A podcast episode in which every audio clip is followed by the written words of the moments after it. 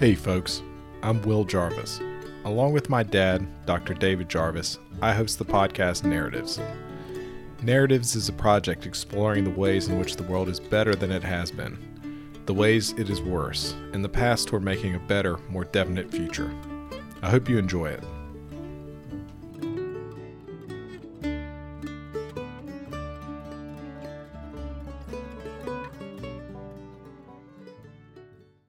A quick note before we get started. We had some connection issues with Don during the beginning part of our conversation, so we went ahead and recorded an intro to Don's background and the subject matter included here. If you're already familiar with the concepts and Don's background, you can skip to where we start talking to Don at around the 21-minute mark. Thanks for listening. If you enjoyed this episode, we'd really appreciate it if you subscribe, tell your friends, or leave us a review wherever you get your podcast. And with that, we'll get started. Good evening. How's it going? I'm doing well. How are you this evening? Doing all right. Good. So tell me, we're kind of interested in this. You've been interested in science productivity for a while. Is that right? That's right. I've been interested in this issue of science productivity after learning a lot about secular stagnation, tech stagnation, and just seeing what I feel is a certain... There seems to be a big difference now between the research coming out and the research and the advancements we made in the 20th century. So it seems like we were, you know, we had all these huge titans in the 20th century. And I've had this thought that, well, you know, people say things have gotten a lot harder, right? But we still understand so little about the universe. It seems like there's there would still be many areas where we could make large advancements in just basic research. Okay, and would you just define secular stagnation for us before we go further? Sure. So we've talked about it a little bit. So secular stagnation is just a condition where there's little or no economic growth. So growth in the U.S. is slowed immensely versus what it has been in the past. And Larry Summers, I believe, coined the term secular stagnation. I think he had a book on it.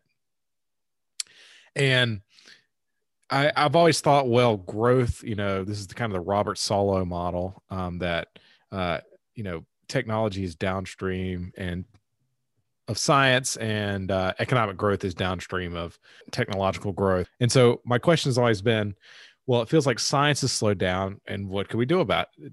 You know, what can we reasonably do about that? And I've, you know, for a while, I thought maybe just the incentives are out of whack and maybe if we had more research bounties. So I thought about what if we took a research bounty approach to the problem where we actually just paid people to try and solve problems that we have. And I was exploring this idea and I thought, you know, maybe there's a startup here. I don't know.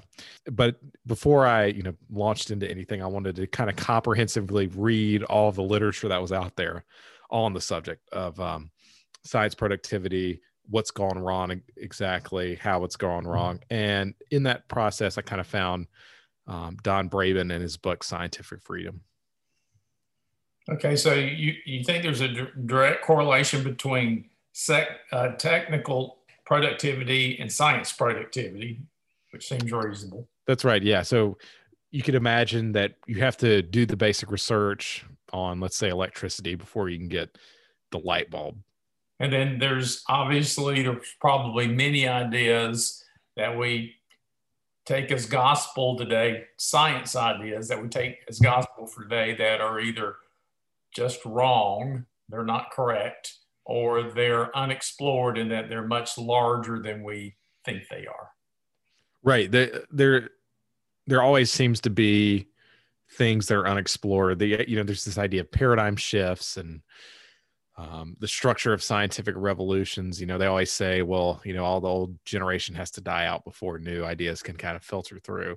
And there seems to be plenty of, you know, of course, it's difficult to point them out because if you knew what they were, you know, you'd be working on them presumably. But there's still plenty of secrets left in the universe. There's plenty of things we don't understand.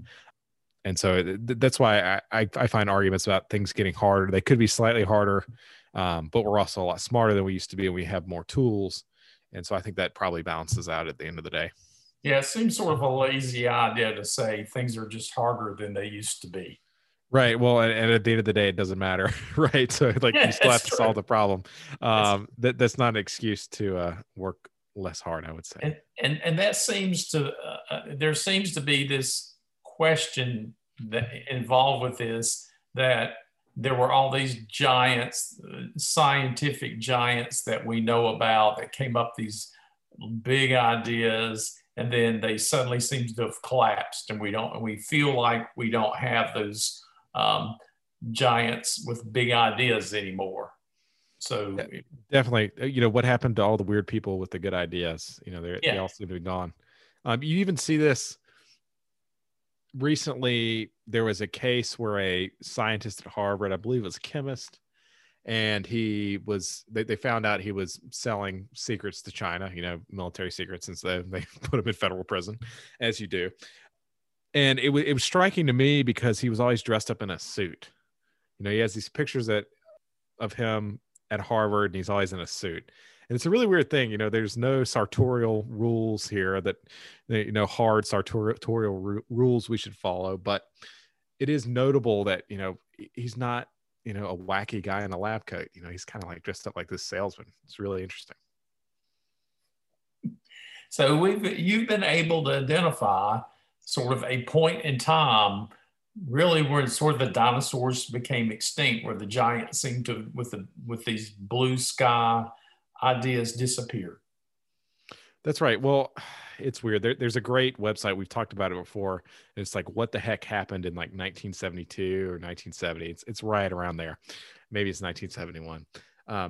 If you look at all the growth curves, they start heading the wrong direction. Then things seem to start stagnating. Then anecdotally, you know, we go to the moon, and then Woodstock happens, and then that's like the classic Peter Thiel line.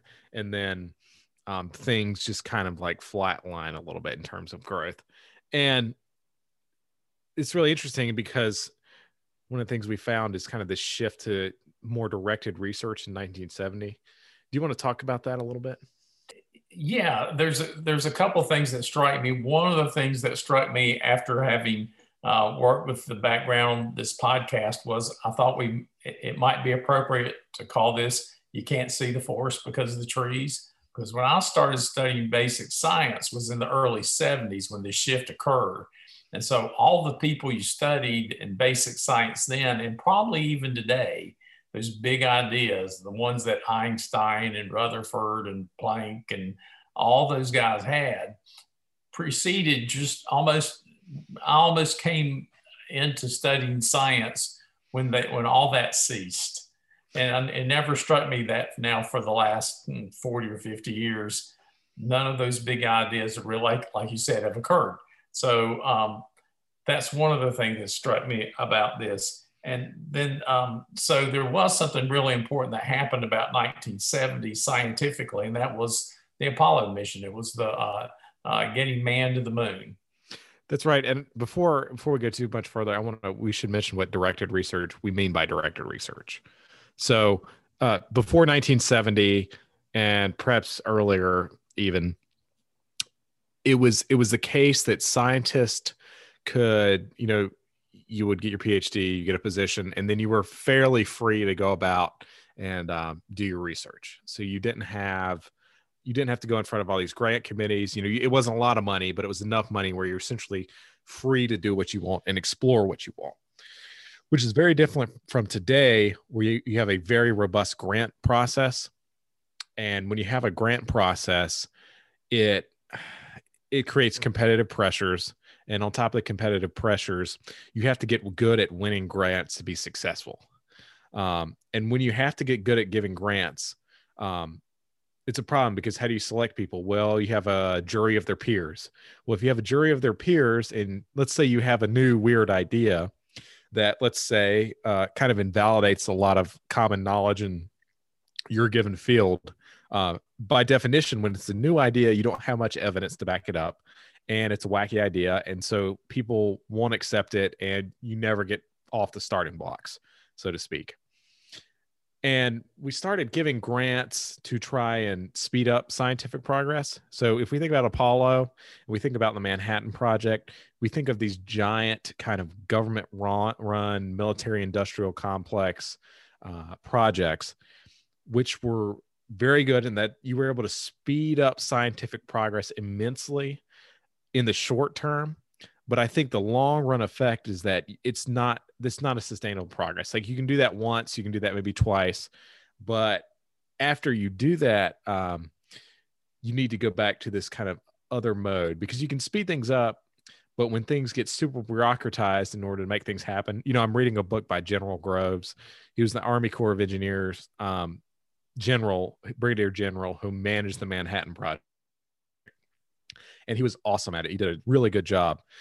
But he did have to force everyone to, you know, each person had to, you need to solve this specific problem and you have this deadline. And it was this really incredible management problem to kind of get it pushed through. But if you kind of have that process and you expand it out over time, I think it works less well. If that makes sense. And you know, it's not directed research can work very well. We've got the perfect example of that today in the coronavirus vaccines. We tasked science with coming up with vaccines, and there's two novel technologies, the mRNA technologies, that have proven probably to produce several of the best vaccines, most effective vaccines we've ever had. Yeah. So it's not that you can't solve problems that way. It's just that you also need some balance, we think, in what the giants, the dinosaurs of the past did when they just had these passions for different subjects and devoted their lives to them and formed the basis, the foundation, a lot of the current foundation of what we understand about the world. That's right. And I think there's a difference between, let's say, sprinting to create a vaccine, which we kind of know, like, we know what vaccines are. We understand the concept, and inventing the concept of a vaccine. Do you see what I'm saying? Right. Even though it is like, it's an advancement, but the difference, you know, the advancement of the COVID-19 vaccine is still small compared to coming up with a vaccine, period. You see what I'm saying? And it seems like in when we started pursuing solving problems with research, directed research, which that works well.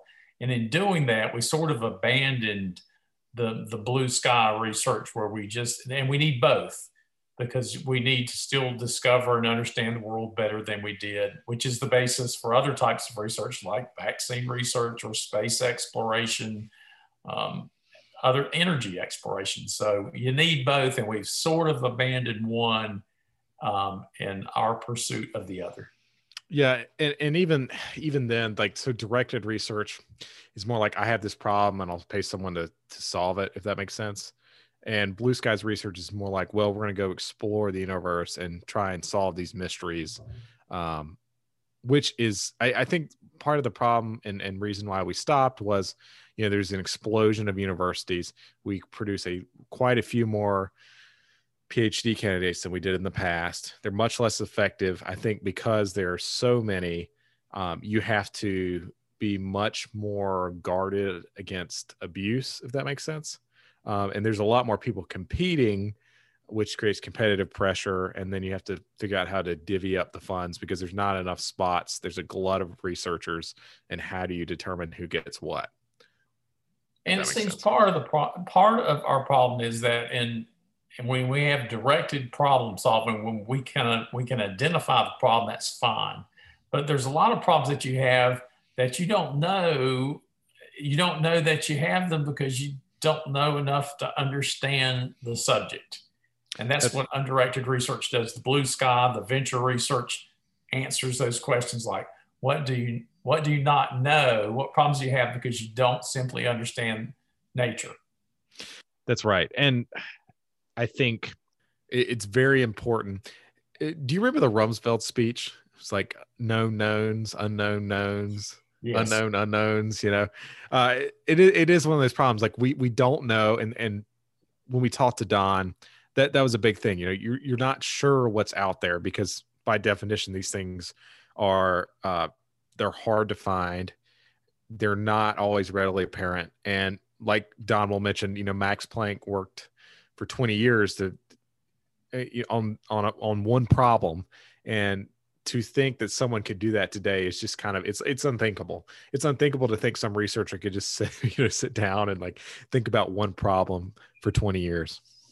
But there's an entire subset of wonderful minds, great minds that have just this natural curiosity, and they tend to be the most creative people. Right. They come up with these big ideas that we don't even think about, and to use them for directed research seems like a waste of resources to me. It is, but also I think one of the big takeaways I got just in talking to Don, and I've thought this for a while, especially in relation to Blue Skies research, there are not that many of these people, if that makes sense. So, because you have to be in the right place, you know, you obviously have to be smart. You have to have the right perspective and the right ideas. And the people that truly make kind of transformative discoveries, like Einstein, Planck, you know, Teller, you name it, they're few and far between. Does that make sense? It's not everyone that can do this. And, you know, I've actually listened, you know, I've heard people ask, you know, Don, well, couldn't everyone be like this? You know, wouldn't this be great? And the truth is, it's not for everyone, right? Because his approach is, okay, we're going to find smart people and we're going to fund them to freely pursue their problems. And there are few people that can do that themselves, right? That are self-directed enough to go out and keep exploring and figuring things out. And, but although I think we could all benefit from a little bit of that, I don't know. I wonder if part of the reason we think this is because we don't cultivate what the talent that we have. For instance, not everyone could be a truly artistic stoneworker or painter or musician. You have to have a passion for something, and you have to have some natural gifts. That's probably what you derive your passion from, is just an intense love or caring of something. So we don't really cultivate it that much. So it's hard to say that these people aren't out there, because they have a very different, there's a very limited opportunity for them. That's right. So I guess, well, and it's also just in the case of Blue Skies research, as we found out, just talking to Don, there aren't, you know, there's only so many Einsteins, there's only so many Max Plancks, right? And the important thing is selecting the right people. Like it really is important to find these people and get the right people, the resources they need. And it's not very much money, but it's something we've gotten very bad at, and it's incredible. All the weirdos have been selected out. It's like an evolutionary process. So we're about to talk to Don. Can you tell me a little bit about Don? Don has an interesting scientific background, but he really enters into our story when he went to work with BP, British Petroleum, and they were starting a venture research division. And we got to talk to Don from London the other morning before the sun rose. That's right. UK time. And he's a very interesting person. You probably want to give him a little more background about the book that he wrote that we read. That's right. And then we can then we can cut to Don. That's right. So Don originally, Don Braben, PhD, I ought to add, he had this idea that and realized that scientific freedom was incredibly important, and that things had gotten so bureaucratized, especially with peer review. Long story short, he ends up at BP, and they ask him to, you know, help create a research unit, a new research unit. And so he came up with this idea of venture research, which is really interesting. And like we've talked about it, and Don will explain it here in a little bit. And venture research is giving money to the right people and giving them complete freedom. And it's usually small amounts of money, and not directing them. He would talk with them. He'd go, David, you know, what is your project? What are you interested in? And anyone could call. So, you know, I could call, you know, I'm not a scientist, but I could say, you know, I've got this brand new, let's say, energy source. It's potatoes. You know, if you rub potatoes together, it creates like nuclear fusion. And this is great. And he'd go, that's great, Will. Well, how do the potatoes create nuclear fusion? And I would go, well, I don't know. And he's like, okay, well, you're a quack. He's like, if you ever figure it out, Will, give me a call back. He never says no. I think that's a really interesting thing he does. He always just says, well, and it's a great selection mechanism, right? So instead of just aggressively culling, he always leaves the ball back in your court. And I think that's really important because when you're first, you know, working on ideas, it really helps you germinate those thoughts, and he doesn't discourage people as well. And his point is also you can tell if someone is full of it, so to speak.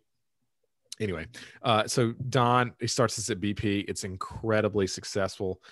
Do you have any of the numbers? I can't remember how many. Let's see, Venture Research success. One of the things I called Don's attention to, which we'll get to, and speaking with him, is that Stephen Davies was one of the projects or investigators that they funded. And as I understand it, they would give them $100,000 the first year, then they would sit down and review them after a year and refund them. So they didn't just fund them for 10 years, they refunded them every year. Isn't that correct? So what they did was they supported venture researchers for 3 years at a time. Support could be renewed and often was. On renewal, they just asked themselves whether what they were doing was still challenging. Some programs ran for 9 years or so. So, you know, sometimes they could keep getting extended. And it was incredibly, incredibly successful. And in the show notes, I'll include that there's too many to count the kind of advancements that everyone in the venture research program came up with, but a huge percentage of them were successful, and the amount of money spent was so tiny compared to, let's say, the total U.S. research budget, federal research budget. It will quite frankly blow your mind. So I'll include some notes to that, and we'll roll the tape. Okay. Our conversation starts with Don discussing pioneering venture research in the early days at BP. I started in 1980 with a completely empty office, with no excuse at having, if I were to fail in the future, I couldn't blame anyone because I had complete freedom. I could do anything I liked. So I derived a strategy of looking for people who would radically change the way we think about an important field. And that became venture research. So that is the guiding philosophy which guides everything we've done since then, to look for researchers who would radically change the way we think about an important field. But still,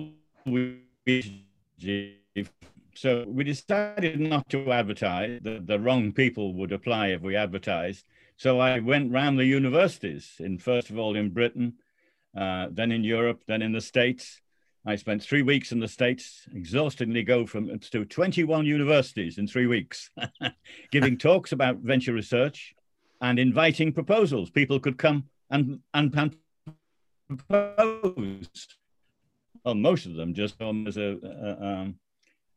as a meal ticket and just tried their latest whiz idea on me. Anyway, we did find two or three people from the first visit, you know, that I met, and they turned out to be really good people. So that's how venture research came about. And that's more or less, it's pretty vague, you know, I didn't, you know, sit down and deliberate. You know, it took 2 years for it to, or a few years for the precise, for what we should do and how we should do it. Now, we are not looking at virgin territory here. You know, we've had in the 20th century, there were lots of people who did what they wanted to do. But since the start of the century, about 1970, The government changed, governments everywhere changed the rules, over a period, because they expanded the number of universities for political reasons and the number of university academics. So up till about 1970, academics everywhere more or less had total freedom. In other words, universities had an amount of money which they more or less doled out equally among their faculty, and the faculty could do anything they liked so long as their requirements were modest. And that harvest, the harvest from that was the Planck Club. In fact, that's how people like Max Planck, who worked for 20 years on his work, 20 years. Thermodynamics, at the end of the 19th century, nobody thought it was worth bothering with. It was not important. Why the hell are you wasting your time with that? They told him. But then he made his monumental discovery, and he radically, absolutely, dramatically changed the way everything was done, and set the pattern for the 20th century. So I named this collection of scientists after Max Planck, and it includes Einstein, Dirac, Rutherford, and all the other people who came after him. All the people who made radical changes to their field. But nowadays, of course, because of the increase in the number of academics, and then governments had to find, or funding agencies, I should say, because governments don't really control research, but funding agencies do. They changed the rules. Now, academics are noted for their individuality. You would expect each country to have a different arrangement, but they all have identical arrangements. Every country in the world has identical arrangements. They all insist that when a researcher has an idea for a research, he then writes it up. He's got to write it up and send it to them. And they then send it to his competitors to ask them what they think about it. I'm putting an edge on this, of course. They don't see it quite like that. But that's what it does turn out to be, that the people doing the judging are in direct competition with those being judged. Maybe not at that time, but sooner or later they will be. And scientists are people, so they will never miss an opportunity of just getting the boot in, on somebody. It's all done anonymously. They can say what they like. They only have their reputation to consider.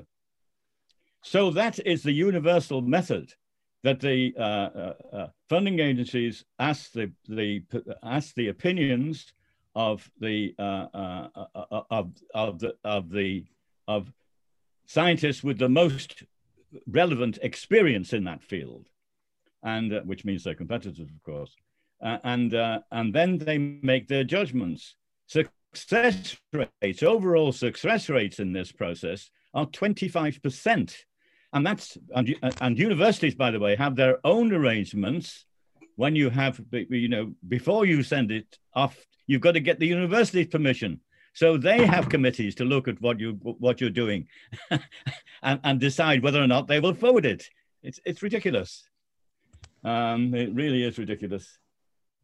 But nobody will criticize it publicly, because if they criticize it, then when they come to write proposals themselves, then this will be remembered. And at least that's what they think. And so it affects what is done. So it's a bit of a mess, actually. So anyway, we set out in 1980 to do our thing. We got 10,000 proposals over the 10 years. That's about 1,000 a year. Which a small group, a group of 2 or 3 scientists, more or less, these were recruited from BP. So BP gave me their high flyers, you know, their people destined for high office in the organization. And I had them for two or three or four years. I even had the offer of the future chairman, John Brown, but I was outbid. I could only offer him a grade 12, and BP Gas offered him grade 14. So I'm rambling on. I don't know if I'm making any sense. No, Don, this is... Where are we up to? This is great. So you mentioned... kind of a bit briefly about your selection process and how it differs from the current peer review process for selecting projects and funding projects. How would you select these people? I know you said you would go to the universities, you would talk to people, you know, how do you find someone with a transformative idea? Is it just a feel thing where you talk to someone, you go back and forth and you get an idea for their problems and they, and I don't know, what's that like? Well, that's an interesting question. You don't know, of course, when you meet someone for the first time, whether they're going to be a venture researcher in our definition. So you just have to talk to them. Now, when people used to come to us, at least half of them thought we were looking for getting oil out of the ground, you know. That what we were doing was related to BP's mainstream activities. Now, BP has a research director, John Cadogan, he was at the time, and his budget was more than $2,000,000,000. But well, it was never mentioned, but it was only 1 or 2 or 3 million. You know, it was microscopic compared with his. Now, he was responsible for BP's general health. So in determining our strategy, I determined a strategy that would not compete with him, you know, or with anybody else in the world. That was, I was determined that we should be known as the venture research unit, you know, because all other companies look to universities for ideas, but they all were related to their business activities. What we were looking for is completely for ideas out with those specifications. So we'd get them to talk about, so having disabused them, so to speak, of that fact, we started to talk to them. You've got to get them to relax, so you talk about the weather or football or whatever you like, and you slowly work round to what they really want to do. The point is trust. Unless the researchers trust you, they will not tell you what they really want to do. Unless we trust them, we're not really, then they were to use the money as they implied that they would, then the system would fail. So there must be mutual trust. And so we started from the outset to develop that trust. And in developing that trust, then their ideas slowly emerged. With some people, like Bennett and Hesslop-Harrison, for example, that happened in 10 minutes because their research director, when he introduced me to them, he said, I would support what they want to do, but he was then the director of the Plant Breeding Institute. What they want to do is so far out with what we are able to support, you know, and indeed any research council, any single research council in Britain would be unable to support, that we can't do it. And that took me 10 minutes to make up my mind. I determined then that we must support this and you know, more or less promised them then that we would support it. Now I had a board to convince, of course, you know, so that was quite something. But anyway, we did get them to support within 6 months and they did some revolutionary work. So Don, do you think it was helpful to have a smaller budget and that you weren't forced to try and allocate the capital? You could kind of naturally let it progress and find the right people, make sure it was the right people that you were kind of directing money towards? Well, the problem is priorities. When you start a venture research activity, you have to have absolute selection criteria. That is what the Planck Club have. They should not be influenced by any fashion, by anything going on today.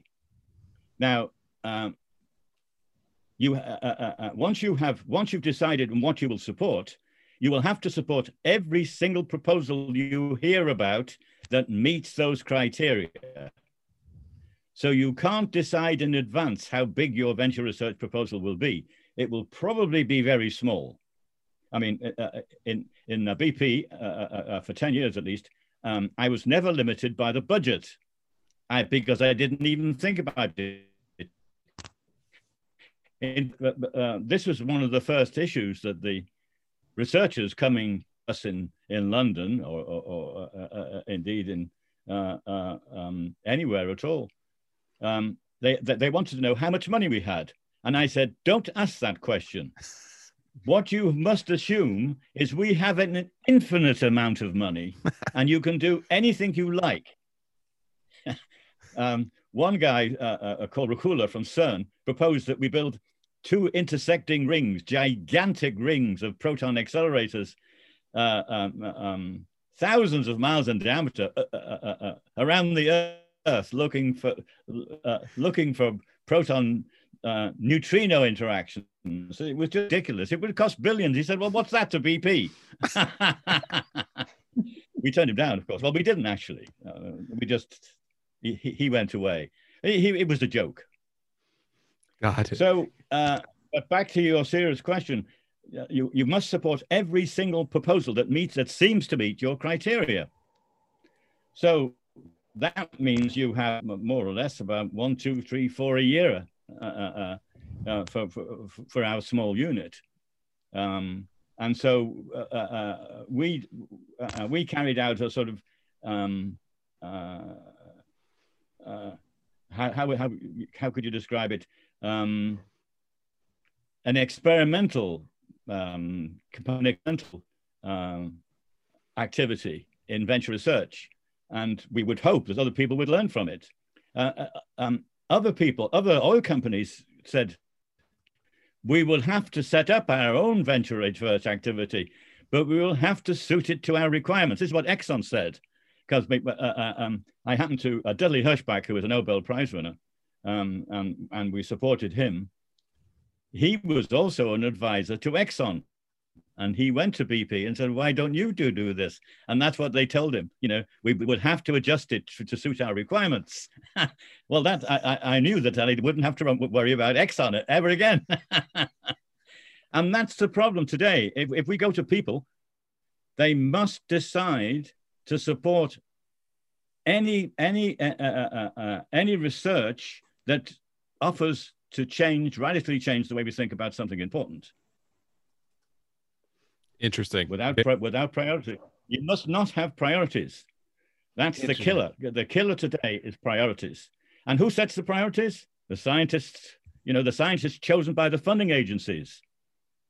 It's a bizarre situation. You have people writing proposals, radically challenging conventional wisdom, and some of the people responsible for defining what conventional wisdom is are chosen to be the referees for these proposals. Interesting.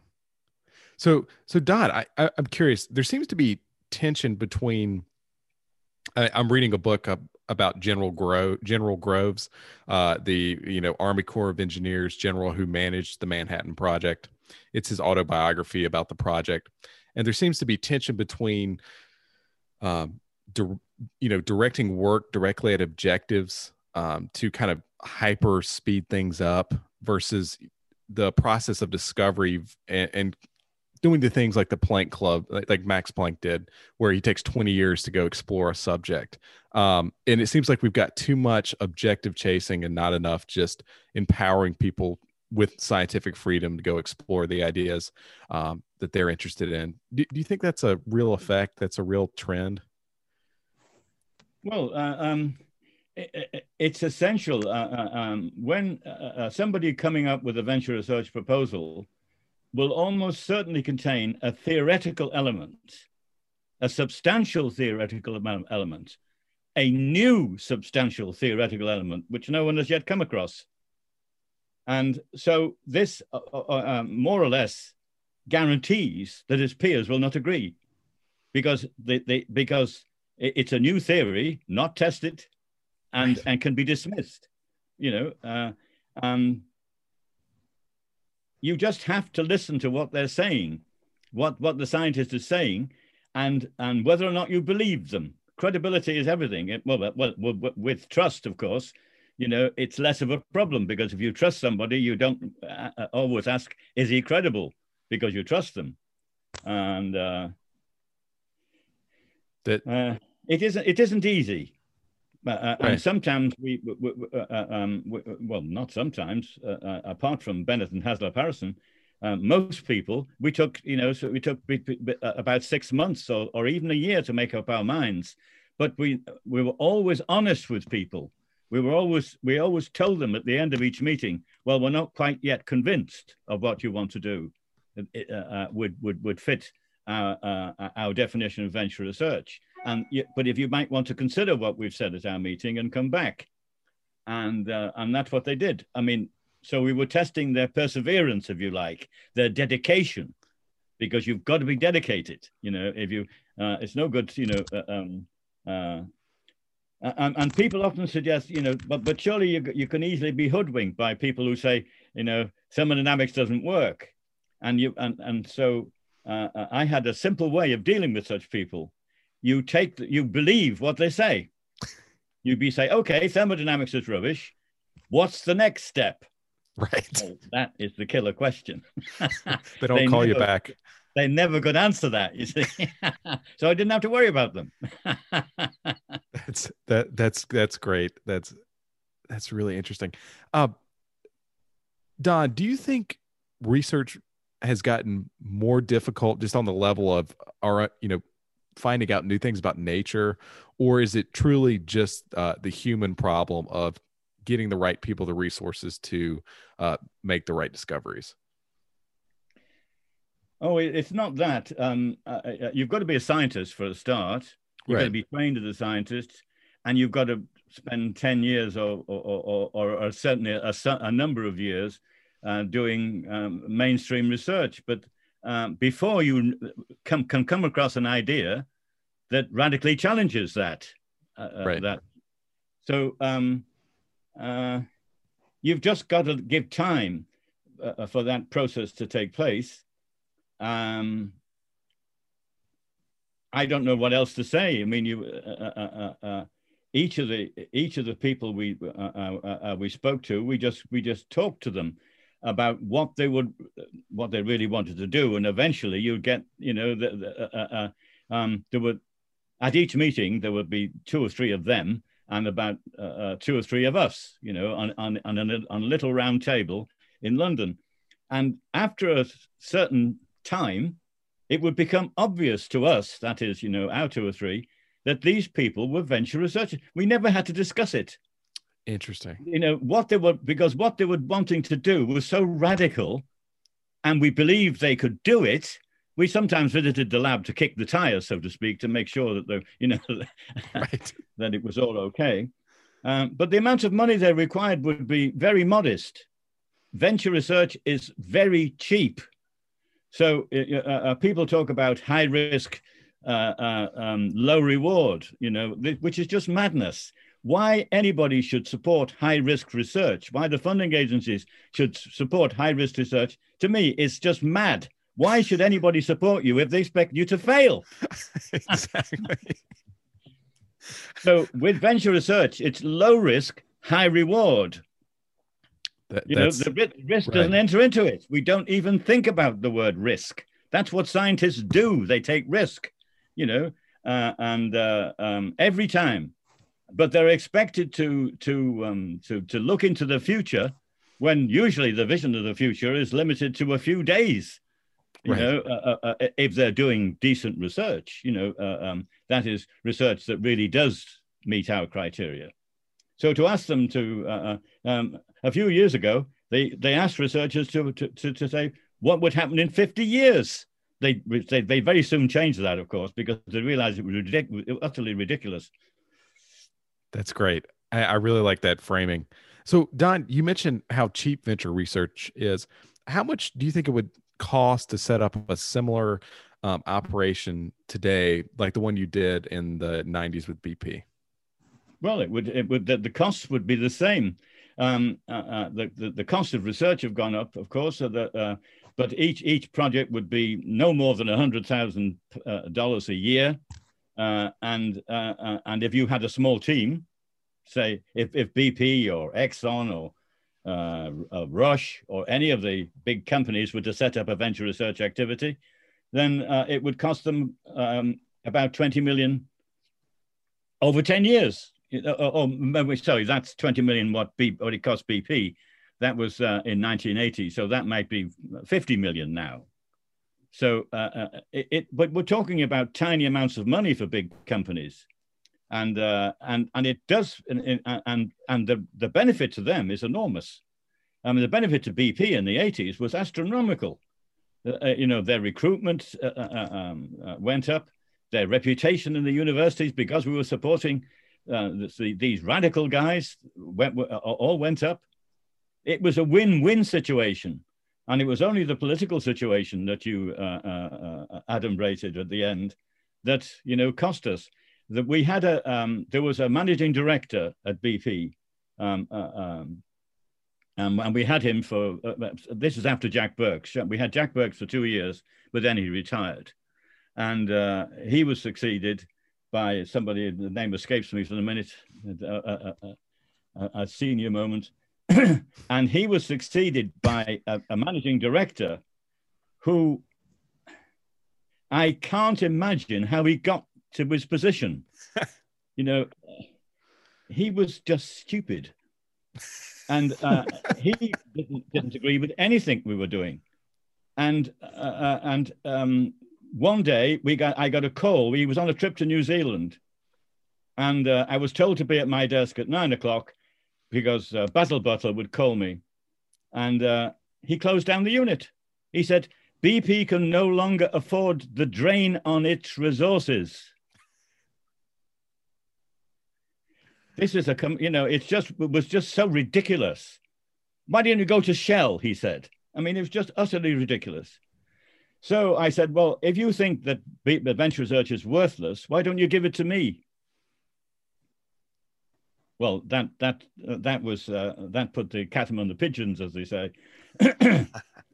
So I worked on that, and I went to see the managing director, who'd been in loco parentis, so to speak, who'd been charged with looking after me while Basil Butler swanned around the world, and he said, I don't agree with what Mr. Butler has done. You know, I don't agree with the closure of the venture research activity because you are the most sophisticated organization in BP. You know, you get the most value for money, the most bang for buck. And I think that was the reason that closed us, that the research director and Basil Butler got to put their heads together, decided that I had to be stopped because I would undermining, you know, peer review, for example. Peer review was rubbish, which it is. It's all right when, you know, if peer review works most of the time very well. I mean, it's not universally bad. It's just that it never works for people who are wanting to radically change the way we think. Then it's maximally wrong. But for most research, for what most people do, it's actually fine. It works well. But most scientists privately criticize it for the same reason I do. I've lost my thread again. They criticize it.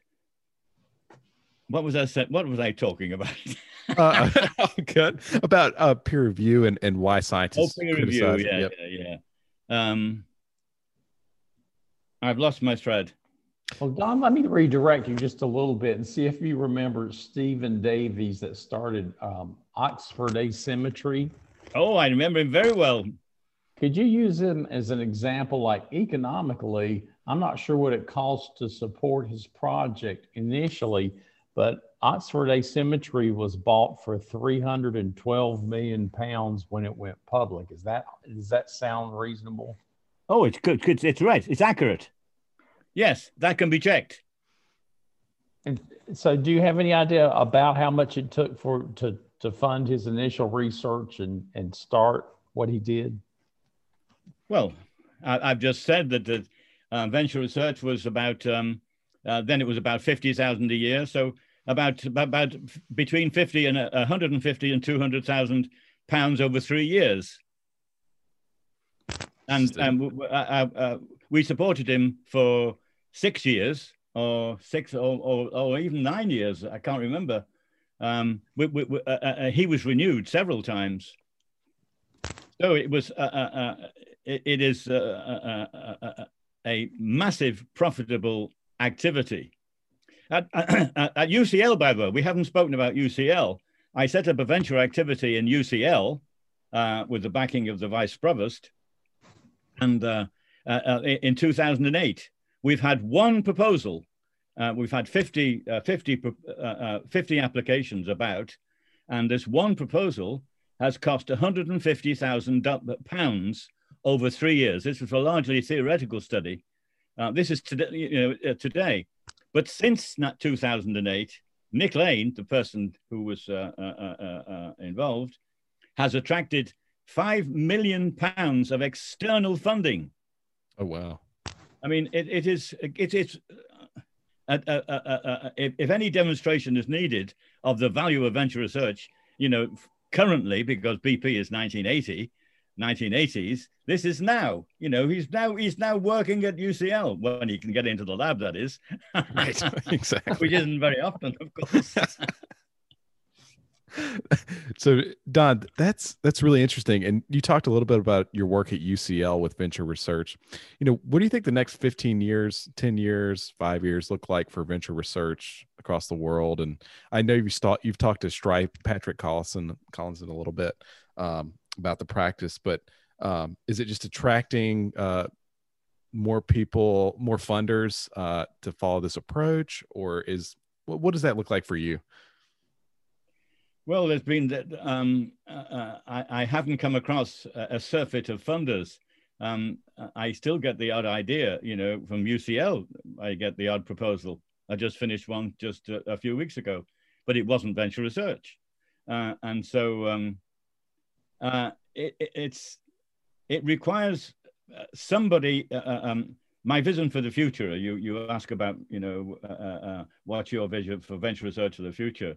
I would like to see, because, you know, I'm now getting on a bit, I would like to see individual universities take up, appoint someone to look at their university's candidates for this, invite proposals from them.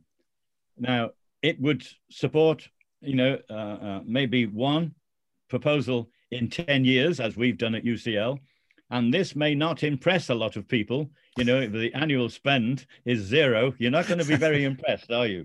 Right. But the process is exciting because each year, each person you get a proposal from, you don't know whether it's going to be the next Einstein. You don't, you know, the odds aren't very high, but you don't know that.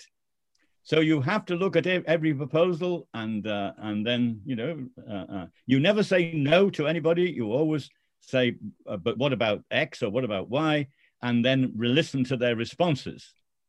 So I hope that a few universities in the UK, a few in the US, a few elsewhere would set up their own activities. The senior people, he would be very senior probably, but they were given carte blanche to derive their own rules, but as long as it didn't use peer review or consensus or any of the fashionable ways of doing it now, and then look for completely new initiatives. because there must be lots of them. I mean, this, we understand very little, actually. You know, I mentioned that peer review works very well when the knowledge base is sound. But look what's happening now. You know, you've got we understand only less than 5% of what's going on in the universe. We don't know what to do about gravity. We don't know about consciousness very much. We don't origin of life, which is Nick Lane's thing, is still primitive. So it makes no sense, therefore, for research councils, for funding agencies to set priorities, because there's so much we don't know. I really like that. I really, Don, this has been really quite interesting. David, do you have any other questions? I could sit here and talk to Don all morning about some of this, but I'm just impressed. I'm impressed by, it seems like a lot of the problem is the bureaucracies that get involved with research and sort of inhibit it. Yeah, bureaucracy is the killer. Scientists have always had to deal with bureaucracy, but when we had the system before 1970, they weren't too bothered by it, because they could get on with what they wanted to do. I mean, they might be regarded by their colleagues as nutters, like no doubt Max Planck was regarded for a long time before he came up with his major discovery. Even then, Planck didn't believe. Planck was so amazed by his discovery that he didn't believe it. He didn't believe it. It was so bizarre that energy should be quantized. You don't, that just doesn't make any sense at all. So bureaucracy would, if bureaucracy had been able to strangle what Max Planck was doing at birth, it would have done so. It would have crushed his, he would have had to be extremely determined to resist the external pressures on him if they had been organized. And that's what bureaucracy needs, organizing always, of course. So we want to set up a situation where scientists, serious scientists, can think about what their in their field, what are the major problems and how are we going about solving it? You know, and that will then lead them through a new theoretical element, maybe, to new ways of proposed new ways of doing things. It is not easy, though. It's not easy to select such people. But I say you have to talk to them and keep on talking to them until you're convinced that they would be a good bet, a safe bet. Don, there seems to be a parallel between. Even today, we needed a vaccine for the coronavirus and turned it over to scientists. And in less than 12 months, they've come up with these beautiful vaccines. But now the bureaucracy doesn't seem to be able to get it into people's arms. Yeah, well, that is impressive. It is impressive. And I think they've used Blue Skies research, you know, over the last 20 years. To design these mRNA virus antidotes, and it is impressive. That's great. So, Don, do you have any parting thoughts? And where should people find your work if they want to read more? I know you have a book out with Stripe Press. It's excellent. That's actually where David and I found your work. You've seen the book, have you? Yes, we actually both read it. It's excellent. Hmm? You've both read it. Well, there's one after that, which is called Promoting the Planck Club. Have you seen that?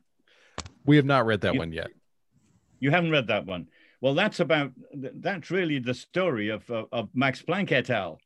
You know, the story of physicists in the first 20 years of the 20th century was just remarkable. I mean, they had disputes galore, you know, because they, but they were all working together to solve the problem of quantum mechanics. This problem has still not been solved, of course, as everyone knows. It goes on and on. It is an amazing story. And I only hope that there will be some people in some university. It only takes one other, maybe. It always takes one person in any organization with who has influence to recognize that what we're saying, it makes serious sense. And it doesn't, they must protect that organization because, you know, the Basil Butlers of this world are always willing to pop up and screw you. You know, so you've got to have some sort of an undertaking from an organization that it will support you come what may, because the cost is so small. That's right. And the rewards are quite high as well. And the rewards are astronomical. Yeah. That's great. Well, Don, any other parting words? I really want to thank you for coming on. I've learned quite a bit. I'm sure, David, you have as well. And we really enjoyed your book. I'll include a link to the book where you can purchase it in the podcast notes for everyone. Well, I've enjoyed it too. I'm a bit incoherent at times, but put that down to age. Well, thank you, Don. Oh, it's a pleasure, Will. And David, thank you very much too. Thanks, Don. Adios. Well, that's our show for today. I'm Will Jarvis. And I'm Will's dad. Join us next week for more narratives.